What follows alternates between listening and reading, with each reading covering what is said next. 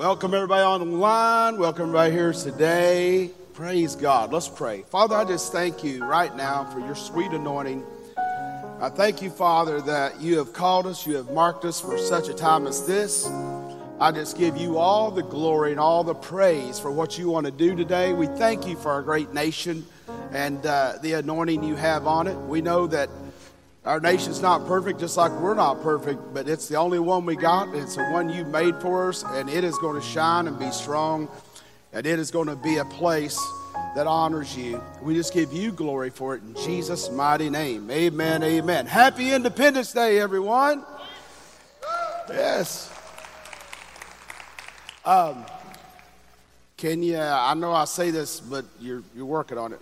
Just a little bit down there, and a little bit up here. It takes him a minute. You know, what's interesting to me is it's interesting that Jesus is the Word. The Bible says He is the Word. He is the Logos, the sum total person, personality of the Word. He is the Rhema. He's the promises that come from the Word. Whenever you think of words, and you turn the monitors down, please, and whenever you think of the words, who creates words? Authors do. And what is an author? An author is the one that comes up with a thought or takes a thought and pins it and puts words to thoughts. Now, isn't it interesting when we think about the word author? It is also the root word of authority author is the root word of authority. So, what happens and what takes place is that whenever you're a wordsmith and you create words, you're actually operating in a realm of authority. You're operating in a realm of creativity. You're operating in a realm of production. And what I see through talking to Rayanne, who I've known for over 20 years, and others that we've had so many conversations about our country, even our own family, we discuss it a lot about race, about our nation. And we realize that our nation is not perfect. Our nation was created with an amazing premise that all men are created equal, but we know that's not the way it's been lived out. All women are created equally. And our nation was created with a great ideal and premise, and it's something to honor, even though it started with a limp and it's imperfect. And I don't know, is anyone in here perfect? Raise your hand. Right? But the key is what I want to talk to you today is how do you and I have faith for our nation? How do we have faith for our nation? Now, when I talk about faith for our nation, I'm not talking about an organization or a government. What I am talking about is our nation is made up of many nations. The word nation comes from the word ethnos and it comes from ethnicity. And so we are made up of many ethnicities, we are made up of many nations. And what I believe the greatest battle we're facing now, obviously, is racism and an understanding of that, and a growing and a learning and a feeling the empathy while also, you know, honoring one another. Because if I start a conversation with you and, and I'm totally in that conversation to convince you or to prove to you that I'm not going to win the conversation because I won't hear you. Now, when we talk about words, get this now. When we talk about words, words produce visions. Whenever I say blue, what do you think of? Whenever I say brown horse, what do you think of? Whenever I say green car, what do you think of? Immediately your mind, what does it do? Your mind puts an image with whatever word is said, whatever words you read, whatever words you hear. But the key is this, guys. Isn't it interesting that words are produced and they present authority, but they come from an image? God said, I created man in my own image. In our own likeness have we created both male and female. What? And put them in dominion of the earth to go forth and to pursue, right? To take dominion. The word image, and you've heard me talk about this before, is the word imagio. And it means to image, like make an image when you take a picture. You all that are really old, like me, remember the old cameras that when you take a picture, bzz, the Polaroid would come out and you'd watch it develop in front of you. Well, you saw that image, right? You push the button, you, wow, that's a, we just sat around and my stepdad, and we just watched, he's a, I don't even know what he's taking pictures of. He just loved watching it. We just watch it develop. We were enamored with it. Probably like when caveman was enamored with the first fire that went up, right? When he got finally, oh, that, what's that? Ooh. So when we look at this and we think about this word image, God said, we, we, Father, Son, Holy Spirit, have created them, male and female, he said, in our image and in our likeness. But somewhere along the way, we understand, right, that Adam and Eve listened to the wrong voice and got words in their mind and a different image of what the tree of knowledge of good and evil was that God presented to them to protect them to stay away from. They were convinced it was good for them and they took of that tree, and what happened? Then curse, death, disease, all these things come into existence. From that point on, man has been born, women have been born, children have been born in an imperfect image, an imperfect set. We're, we're, we're not like the Father, Son, and Holy Spirit. But when the second Adam came, what happened? He gave us a new image, a new imagio of what we are to be. And he, Jesus, represented God in flesh and blood on this earth. He is 100% God, 100% man. And we learned a lot about what God loves and what God hates by what Jesus loved and what Jesus hated. And as we understand that, one of the things that Jesus hated was religion. Because he said, religion is the thief of my power. What does it mean? It means not even if it's bad religion. What he's talking about, when you create a doctrine or a religion that has limits on it, it fights against God because God is limitless. And as we begin to understand that, that God is limitless and we are not here to put limits on God, we are here to catch, to visualize, to see, to grab hold of who we are as sons and daughters of God with the fullness of the Father, Son, and Holy Spirit, that we live and walk in His image and in His likeness, that we become like Him versus the imprint and the image we were born with, and then the image and imprint that we were told we are. Now, if you're older like me, you might remember the Etch a Sketch. I think it's making a comeback, right? You shake it, and then you can take little things and draw all these cool things and shake it and start over. What happens when you're drawing it? What are you doing? You're making an image, right? And if you don't like it, you just shake it and start over. Well, you know, our country has been started, and you can't just shake it and start over. But what you can do is improve it. What you can do is tweak it and change it and make it into the image we want it to be. But I can promise you this any other image other than the image of the Father is going to be a faulty image. Any other image than the image of truth, grace, love, hope, and honor is a false image. Jesus said, You cannot get honor when honor is not given.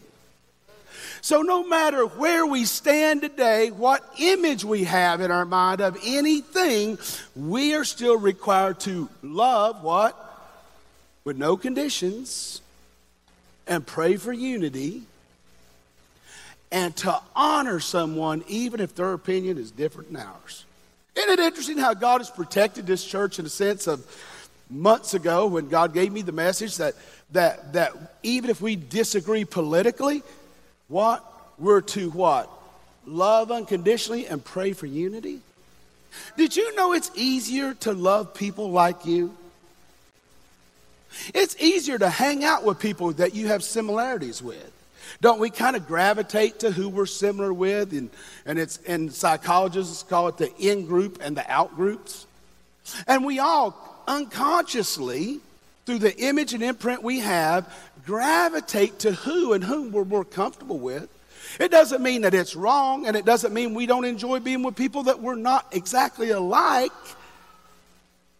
What we have to understand is just like if you're a left hander in this world, things you didn't have the opportunities that right handed students had, right? All the seats for the left-handed stu- right are made for the right-handed students, but you got the same teacher, you had opportunities, but you didn't have the same privilege or opportunity as a right or left-handed student. There's what are you saying, preacher? What I'm telling all of you out there in social media land and internet land and in the sanctuary today is that sometimes you're in the left-hand seat and group, and sometimes you're in a right-hand group. But what we got to do is love unconditionally, pray for unity, and give space for the left handers to come around and learn to write right handed. No, give space, right? To hear and to listen and to love unconditionally, whether you're in a left hand group, a right hand group, whether it's your in group or whether it's your out group. Because in reality, we are one group, we are one people. We are of one blood. We are sons and daughters of the Most High God. If we, the church, miss this, we will miss the greatest opportunity that we've had to bring a move of God to transform and maybe bring the second coming of Christ back since Acts chapter 2. But it's up to us to determine how we are going to live, how we are going to grow, how we are going to love, how we are going to understand. So, as soon as I say, let's celebrate Independence Days, there's a lot of connotations out there that wasn't out there five years ago. It, it, to one person, it's a definition of one thing. To one group, it's a definition of something else. So it's very difficult whenever you're having those discussions if you don't have a discussion to have understanding of one another. And just because it's the way it's always been doesn't mean it's the best way.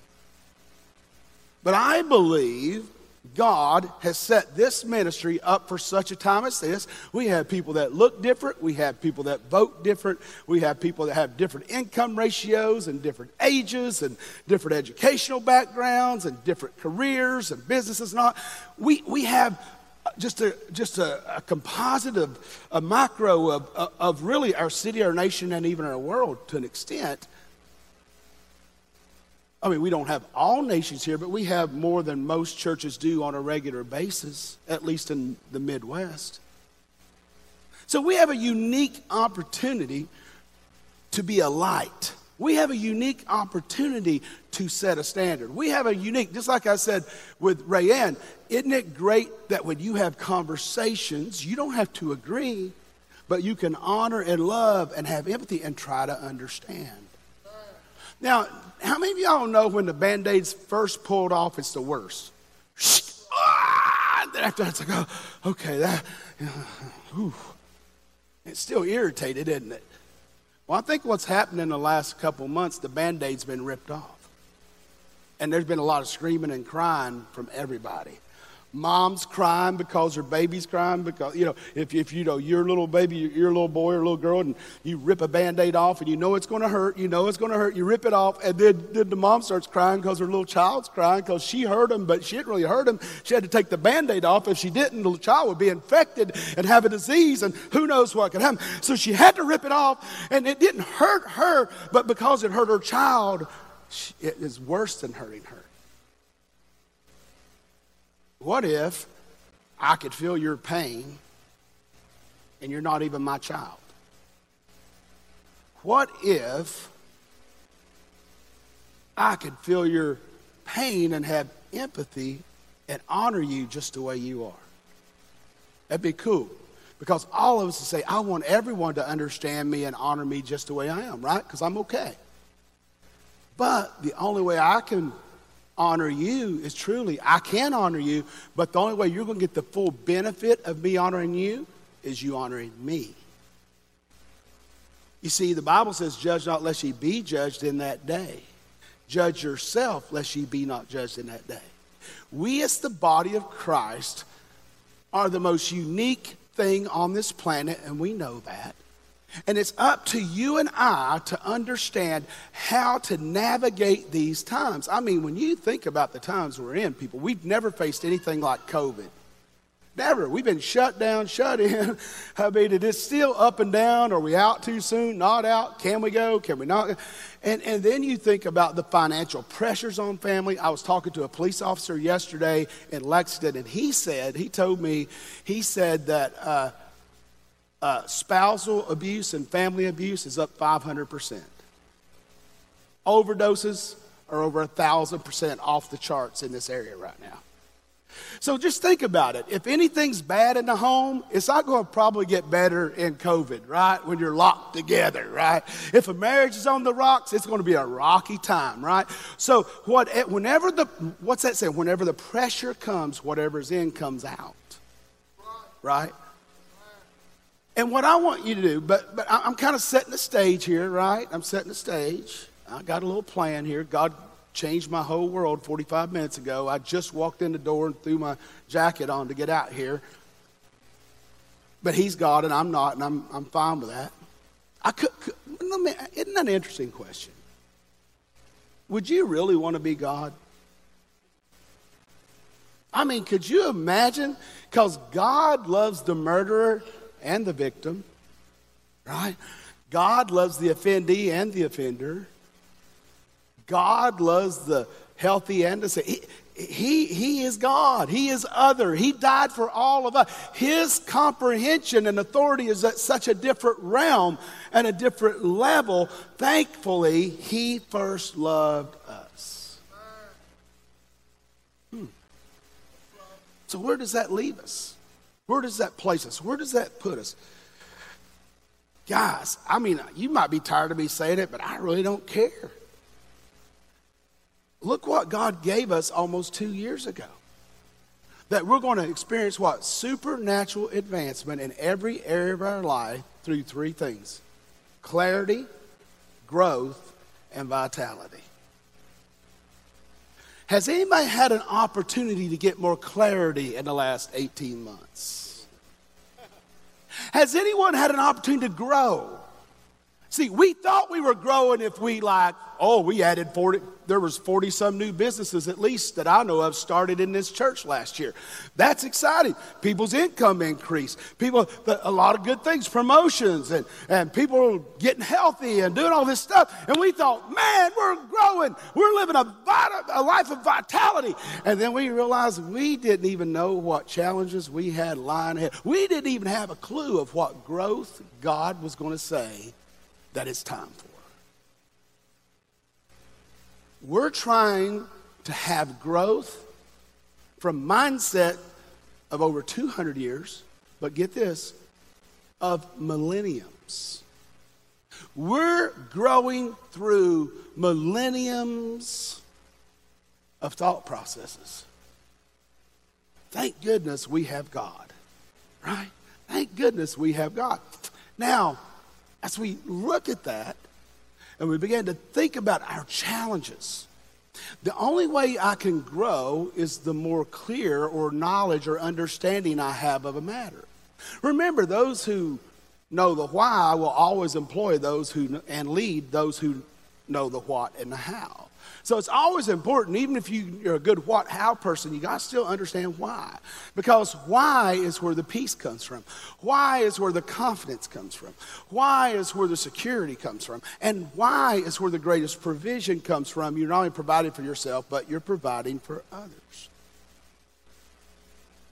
So as we look at this great nation of ours, yes, imperfect as she is, but I look at you both here and you in other states and so on on social media, and you're great but imperfect. So, if we could all just understand that there are no perfect people on the planet, there's no perfect kingdom other than God's, there's no perfect government. And if we could come to a place where we could realize that it doesn't take much to change everything. You're saying, yeah, what? What planet is that, dude? It doesn't take much. As a matter of fact, it just takes very little. As a matter of fact, here in about five minutes or less, I'm going to show you that it really only takes a little bit to change anything and everything. Everybody say little bit. See, that's for where I'm from. Little bit was a, a thing, right? They'd call you little bit, you know, you running around, hey, little bit, get away from my car, you're going to scratch it, right? Hey, give me a little bit more gravy. That's a lie. You want a lot more gravy, right? Give me a little bit more of that chicken. No, you want a lot more of that chicken. But with God, with God, with God, little is much. But if we have in our mind the image of what we're looking at right now, we will never live in victory. Because no matter what you think or what you do with your life, until God says it's over, this world will spin on its axis. No matter what opinion I have or you have, God's church, the remnant, will grow no matter what. We just got to decide whose team are we on. And realize that this is not a hopeless time. This is a perilous time. And you know what? The word perilous means what? Dangerous opportunities. This is a time of dangerous opportunities. You go into conversations that are dangerous, but it's the greatest opportunity to truly know one another and understand one another. We go into, you know, our careers, our business, where it's dangerous opportunities, but this is a whole other realm. This, this time right now, and I said at the beginning, I think of last week's message, that I have never seen the church in my lifetime as a child growing up and all that on its heels like I see a church on its heels. I'm not just talking about, I'm talking about the body of Christ. And, and we are a church made up of many ethnicities. I can't even imagine what an all black, all white, all Asian, all Hispanic church is dealing with right now. What, can you even imagine that? So, what we got to realize, guys, is we even have a greater opportunity to bring diversity and all the imagery it needs to come to other churches and ministries in our city and our nation and to live it out the way it can be lived. But we got to be up for it. But here's the key image. What's that saying I heard around this place one or two times? Where my focus goes, my energy flows. What energy? My physical energy, my mental energy, my spiritual energy, my existence, my momentum. Isn't it interesting that, like I shared with you the last couple weeks about the third option, right? And, and, and how the Pharisees and the Sadducees were trying to convince Jesus that, uh, you know, they were trying to trick him so they could stone him or persecute him or something like that. And they asked him, Sir, was it but in whose authority or whatever was John the Baptist baptized? And they thought, well, you know, uh, no, they said, in whose authority, under whose authority do you do these miracles to Jesus? And they thought, well, he's going to reveal he's the Son of God here. Or he's going to make it like he's higher than the prophets. He's the number one, he's higher than the Sanhedrin. He's the guy. So either way, we get to do something to this guy and shut him down and shut him up because shh, he's not like Oh, but we love God our whole life. We studied the Torah. We studied the Word. We have little things on the front of our hats that when we walk around, we keep the Word in front of us 24 hours a day, seven days a week. We pray every hour. We know God. They knew God. But the know part now was past tense because God is always moving. He's a moving target. And you're never going to live in a world that needs God that's not moving because it's always trying to catch up with Him. It's always trying to catch up. Even unconsciously, even Satan competing with God is trying to move and catch up with God. And then Jesus said, I'll answer that question if you answer my question. Under whose authority did John the Baptist baptize people? And they talked among themselves, remember? And when they talked among themselves, then what they say? Uh, well, if we say uh, he did it under God's authority, that means we're legitimizing this Jesus guy. But if we say he didn't do it under God's authority, they'll stone us because they all know John the Baptist was a true prophet. So they decided to do this. Uh, we really don't know. He said, then neither will I tell you under what authority I do this. You see, Jesus never asked you a question to help himself. He only asks you a question to help you. And what kind of question do we have today? What is racism? What is a nation? What is a people under one nation? What is a people under one God, indivisible, can't divide? Well, we know there's division, but do we curse churches and say close all the doors? Because I don't know, every church has some division in it. So do we close the nation? And I don't think anybody wants that. I think we want to be heard. I think we want to be understood. I think we want to love unconditionally. I think we want to be there for one another. I think we want to grow. I think we want to have a life of vitality. But you know why they call it growing pains? Because it's painful. And our nation's in some growing pains. And we're going to stay in those growing pains until we get it, until we learn the lesson. But God doesn't give you a question like this unless He's got some crazy blessing on the other side. He's got, guys, you know, sometimes, you know, I'll have a pity party going, my goodness, Lord, why couldn't I have been a pastor in any other generation but this? This is crazy. What about the 50s or, you know, or, or back in 1900, you know, at Azusa Street? Why couldn't I have been around, you know, when John, John the Baptist was around? Why couldn't I have been around, you know, when John Wesley was preaching on his horse and going around England? Why couldn't I have been around with Smith Wigglesworth? But you put me in this time for a reason. But you know what? He put you in this time for a reason. And you and you and all you out there put up with me a little bit because you know there's something about us that's a little bit different. I didn't say perfect, but a little bit different. And here's the key. When I say have faith for a nation, that could mean a lot of things.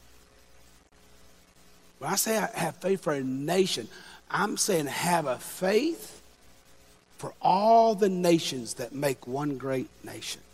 I'm not talking about, you know, a political party or anything like that, independence or anything like that. I'm talking about an ethnos of people that are a God people that does God's business.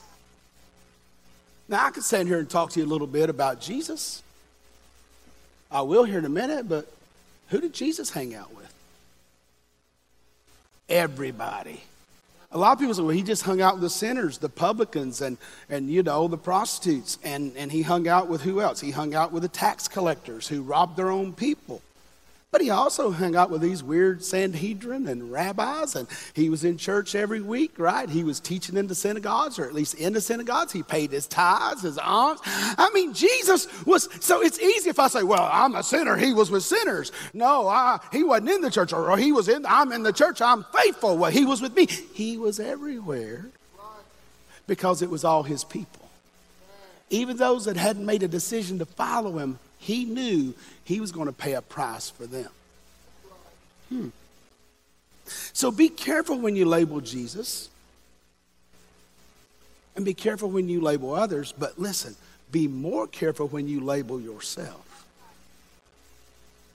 Because whatever you went through in your life, the etchy sketch of your life, whoever had those controls formed your image and your image is in your mind.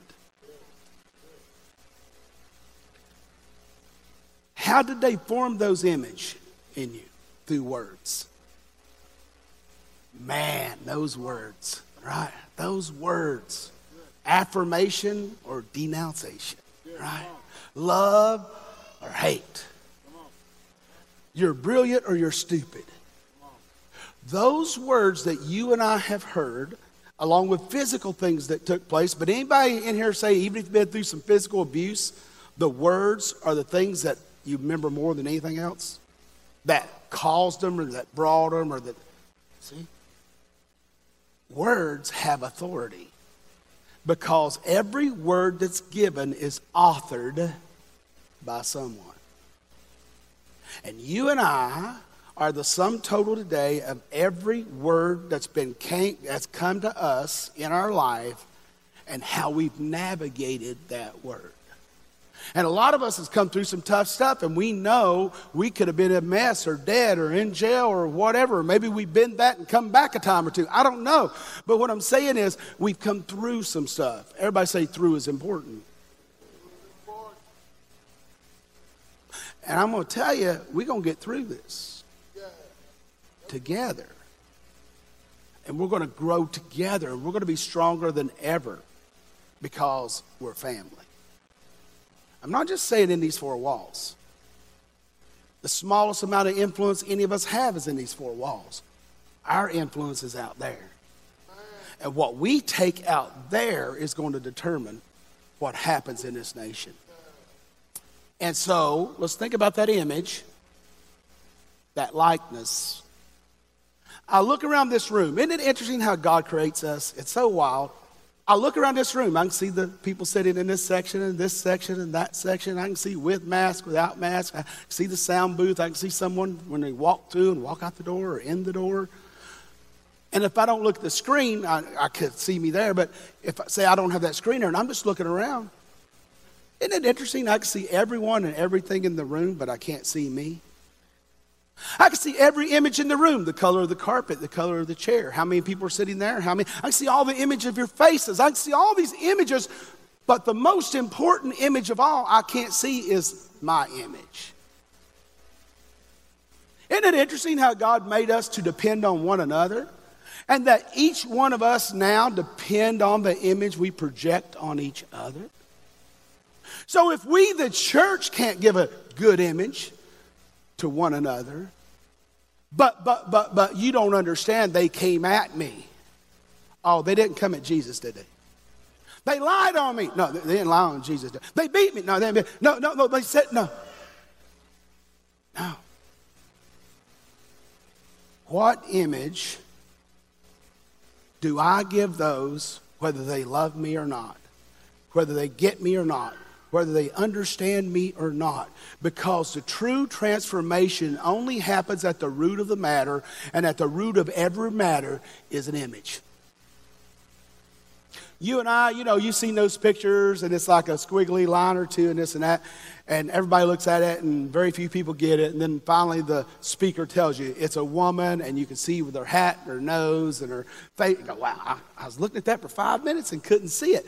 Well, the only reason he saw it because someone told him that figured it out, that originally created it, and had to tell everybody so they get it, and then they got it, and then they use it as a t- teaching tool. See, there's a lot of things you're not seeing that you're going to see.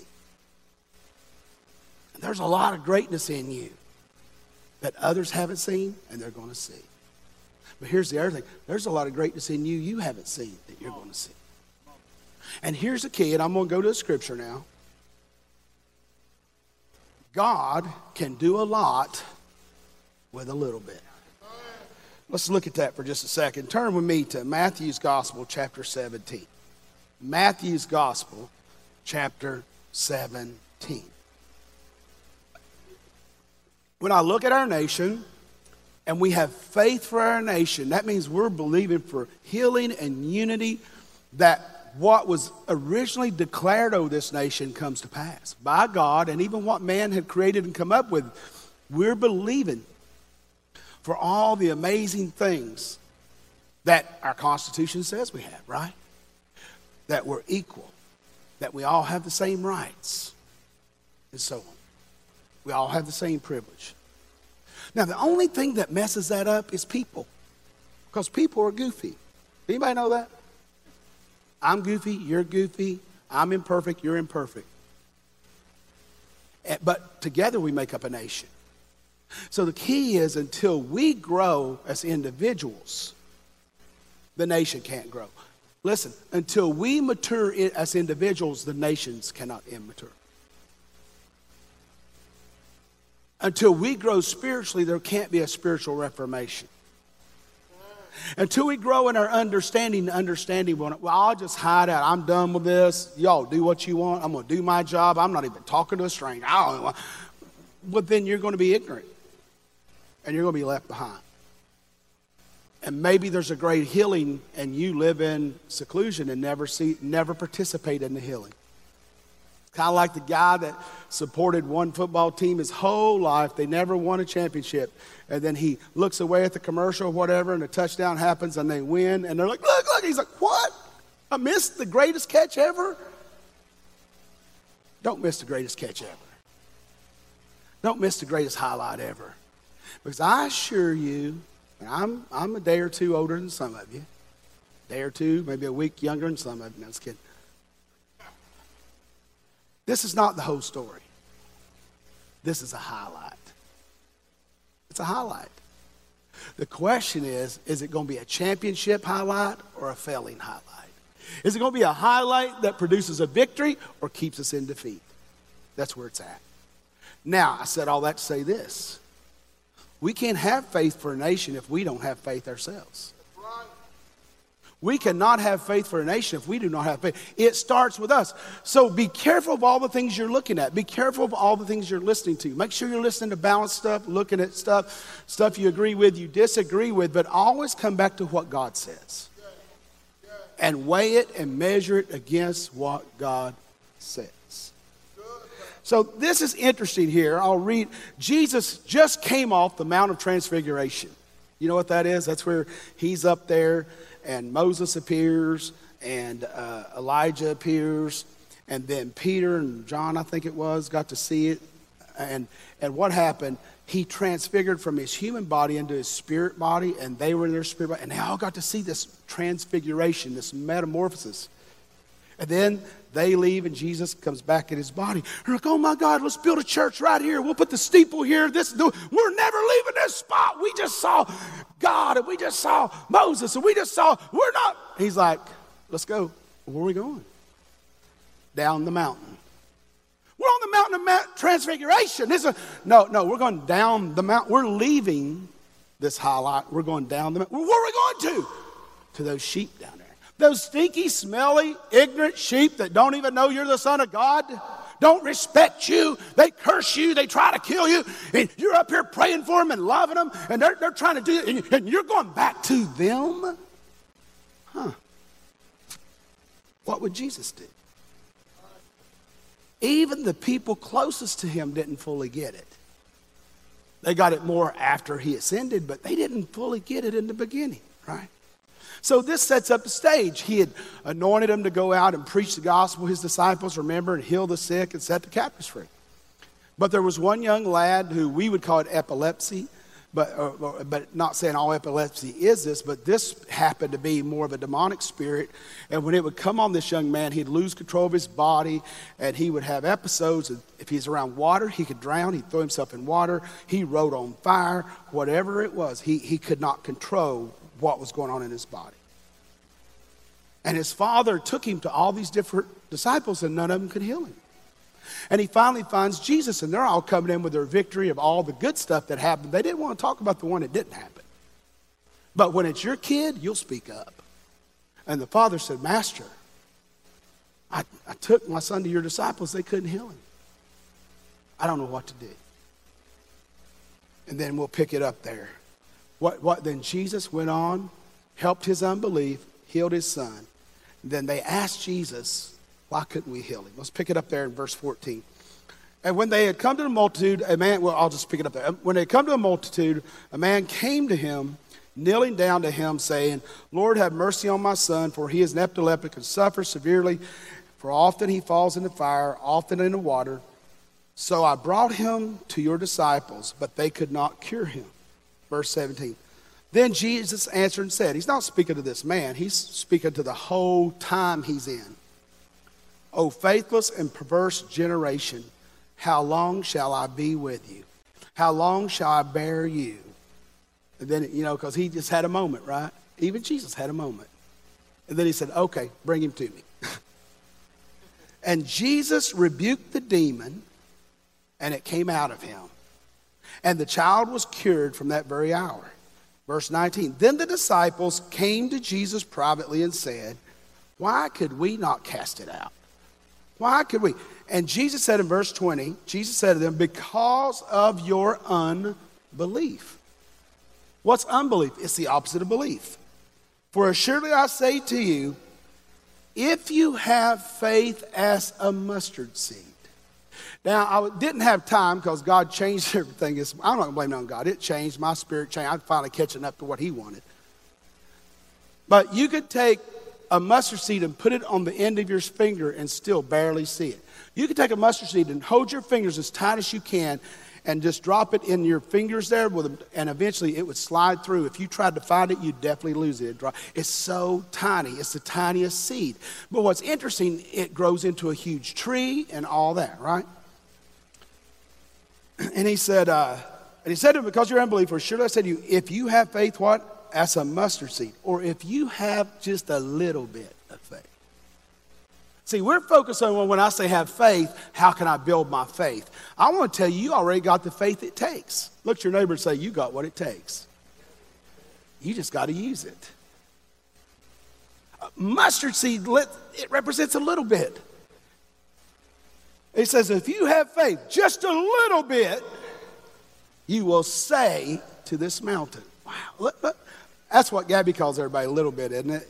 Or what do you call? Uh, little, little guy? Yeah. So, so look at this. So if you, what? Say. The word say, epo, means to declare, to proclaim or make a proclamation. That's why the scripture says that that, that life and death, what comes from your tongue. That's why James said in James 1 or 2, he said, if you can't control your tongue, cut it out of your mouth. It's better for you to cut it out of your mouth and make it to heaven than to keep that tongue if you can't control it. Huh.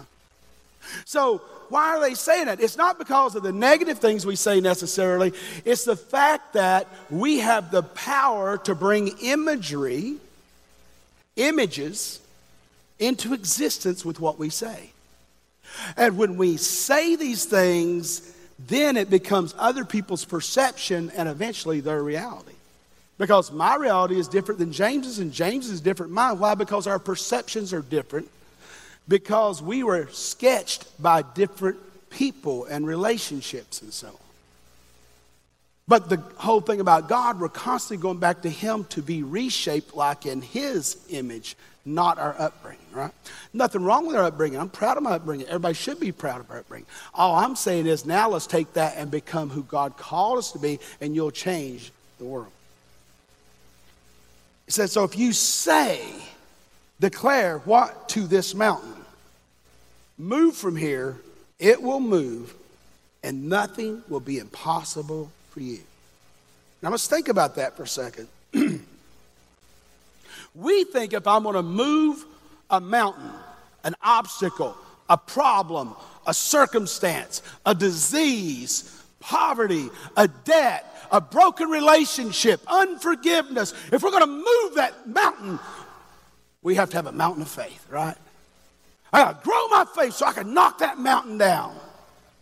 And God, Jesus said, No, you, you just need to get rid of that little bit of unbelief and take on that little bit of faith that little bit of mustard seed faith that I put inside you before you were even saved.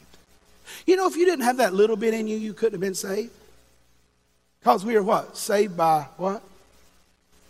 Grace through faith. If you don't have the faith, you can't have the grace. Because grace is a free gift from God. And in Romans 5, it teaches us that Jesus is the second Adam, He is grace. So, as we begin to understand that and we get that image in our mind, now we realize look at this that I don't have to have a massive mountain of faith to move a massive mountain in my life. I just have to have a little bit of faith. Just a little bit. Just, just a little bit of faith that I got saved with is enough to move any mountain. But I got to believe. Because if I believe, Sam, what's possible? Everything, all things, right? All things are possible who? To them that didn't say to them that unbelieve. It didn't say to them that have great faith. Just to them that believe that a little bit of faith can move the greatest mountain in your life. Wow. So don't underestimate your opinion. Don't underestimate your knowledge. Don't underestimate your influence. Don't underestimate why you are on this planet in this place now. Because if you do, you'll sell yourself short of what God created you for. Now, you don't have to have a mountain of faith to move a mountain of promises, uh, uh, problems. Why? Because God's promise is not proportional. You know, when he said you could be saved by faith through grace, what did he say? He didn't say, now you're saved, now you get a little more saved. No. The blessing of salvation isn't proportional. When you got saved, you got saved. You got eternal life, not proportional eternal life but forever. You're when you die, take your last breath, absent body, praise the Lord. You got the whole promise that instant, that second. God does not operate in proportions. The only reason you and I operate in proportions is because we can only believe that way. Shh, listen, listen. You only believe what you can see. But in His kingdom, True belief is what you cannot see. Now, faith is the substance of things hoped for, the evidence of things not seen. We are trained as children with the image to believe in what we see. And we see with our ears more than we do with our eyes. And what we hear gives us an image. And then that image, it creates a perception. And that perception is my reality and your reality. But see, God does not give his promise in proportions. God doesn't weigh things the way you think. Weigh The mountain is not as big to God as it is you. He doesn't see it the way you see it and he doesn't do it the way you do it. He's not going, listen now, God's blessing is not proportioned to what you see. God's blessing is proportioned to what he says.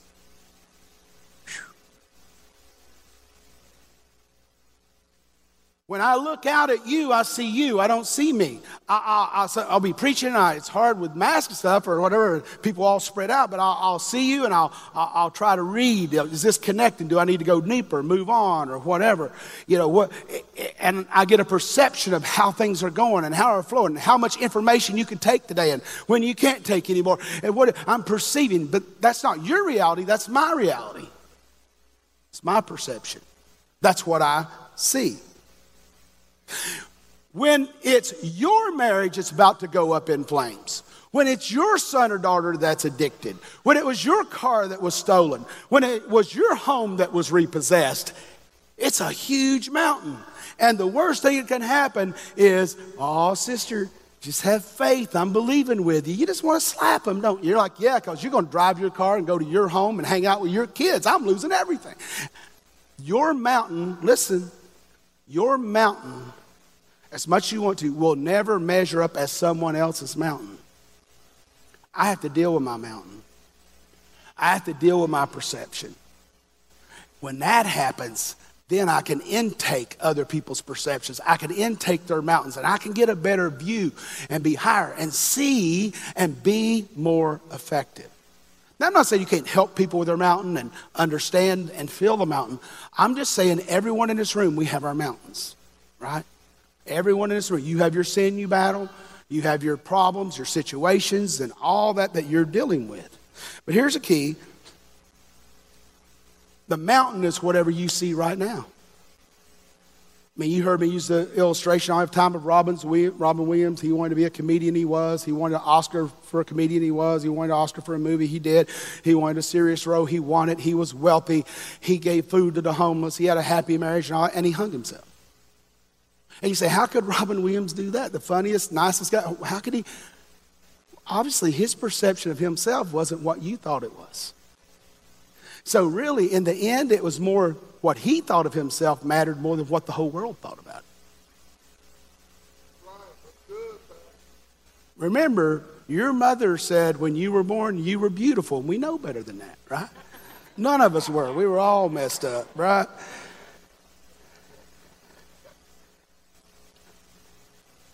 Jesus told his disciples, He said, You fail because you lack faith. And the only reason you lack faith is not because you have it, you're not accessing it because it just takes a little bit. You don't have it because of your um, unbelief. He didn't say you don't fail because you don't, don't have passion. He didn't say you you didn't fail, you felt, you know, you, you failed because you didn't want that kid healed, or you failed because you didn't have passion, or you failed because you didn't want to serve me, or you failed because you didn't want to honor me. He said you failed because you trusted more in what you could see than what you could not see.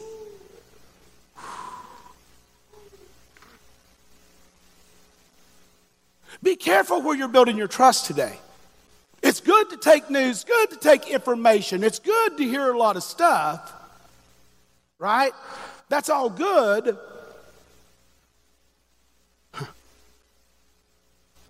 But you got to have the right perspective. If you're trusting something that's wrong or partially right, that's a reward you get. If I'm trusting what I can see, I can watch the news like you. I can see what's going on.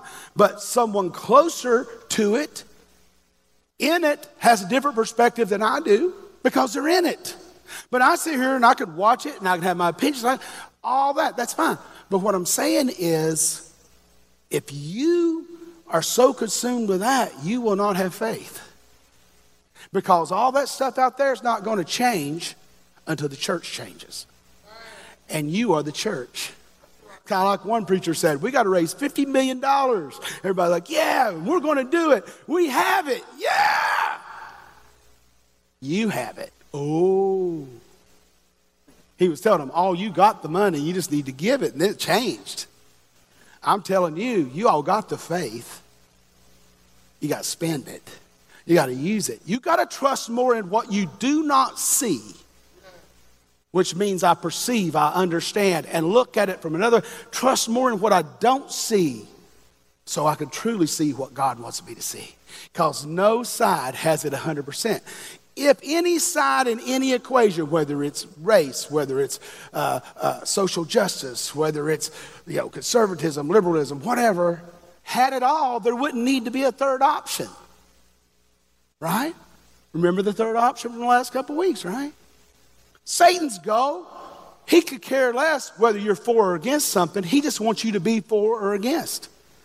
As long as the other person is the opposite of you. Because then he wins because he just wants to cause division. Because if believers come together, he can't stop them. But the third option is Jesus and what Jesus wants. And he wants us to grace one another. He wants us to love unconditionally, right? He wants us to do his will. Hmm. So when we fail, it's not failing because of what we do not see, it's more failing because of what we see. So we look at mustard seed faith. I'm going to wind down here. I'm kind of giving you a little opening. I'll pick it up again next week because I can see you getting a little tired. It's like you take it in too much.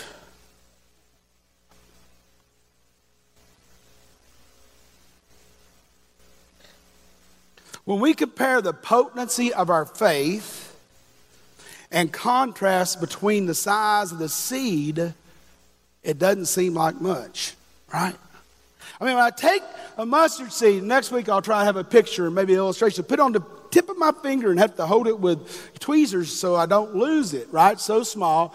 And I put that little thing up. You know, it's kind of like when the old days before they had all the equipment, what they do, they odd stuff out and they'd have some thing up there. They'd try to get it plumbed or get it lined, right? Get, the, get it zoned in, survey it or whatever. When you take that little see, it's small, as small or smaller than the tip of a pen. And I take that tip of pen and I look at my mountain of addiction, my mountain of sin, my mountain of debt, my mountain of unforgiveness, whatever the mountain is I'm facing, my mountain of lack, my mountain of being misunderstood, my mountain of being abused, and how do I overcome that? That little thing right there doesn't look much when you see this big, massive mountain in front of you. And all you can see is the mountain. And you know what's so amazing about the mountain? The mountain's so massive, you can't see around it, through it, or over it. There's only one way to get past the mountain, and that's to remove it. And the only thing that's going to truly remove that mountain is what you don't see, but what you must say.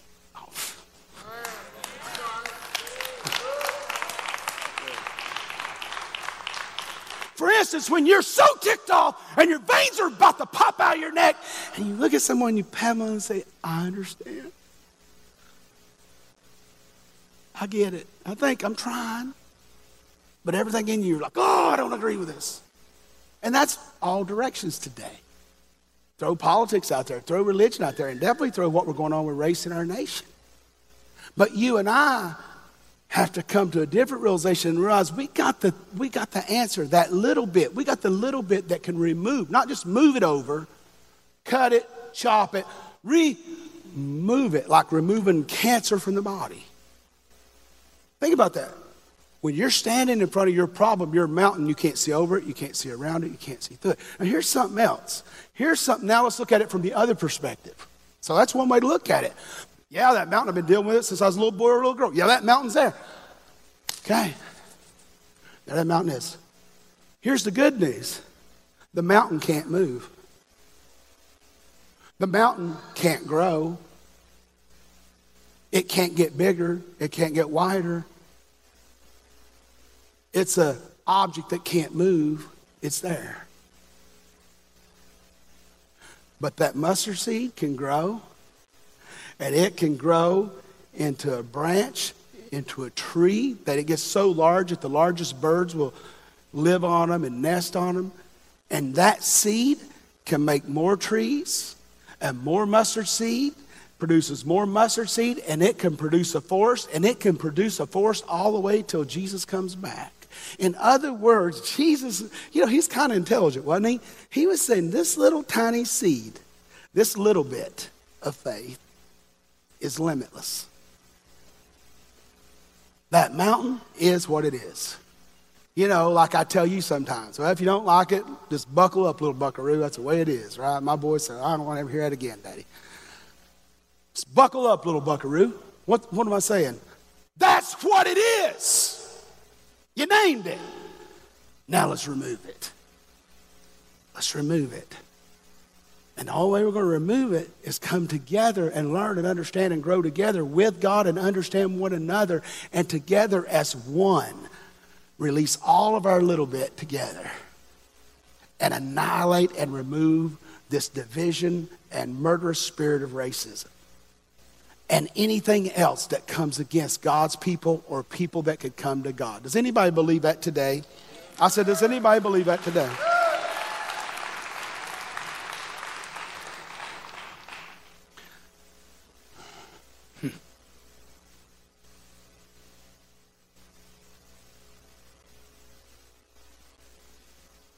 Me and this, and we'll pray. Jesus said, What? his blessing is not proportional.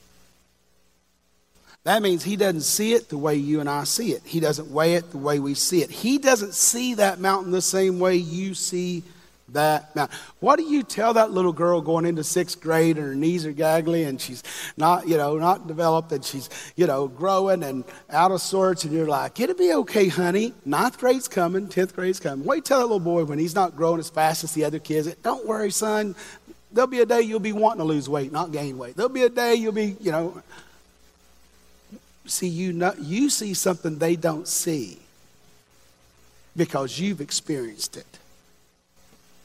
So the, ooh, this is good.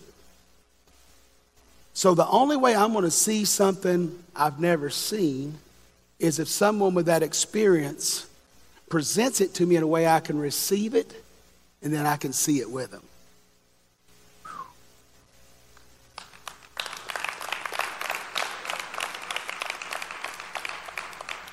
And there will always be yelling and screaming and disagreement and pointing fingers, but that's not us. That's not who God made us to be. God made us to be one. We're one family, right? That's the whole body of Christ should be one over this. Shouldn't be any disagreement. Now, that doesn't mean we get it. I don't get it. I'm getting it more.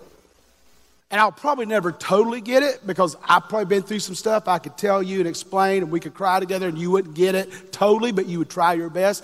We won't, but man, just trying, does that make all the difference in the world?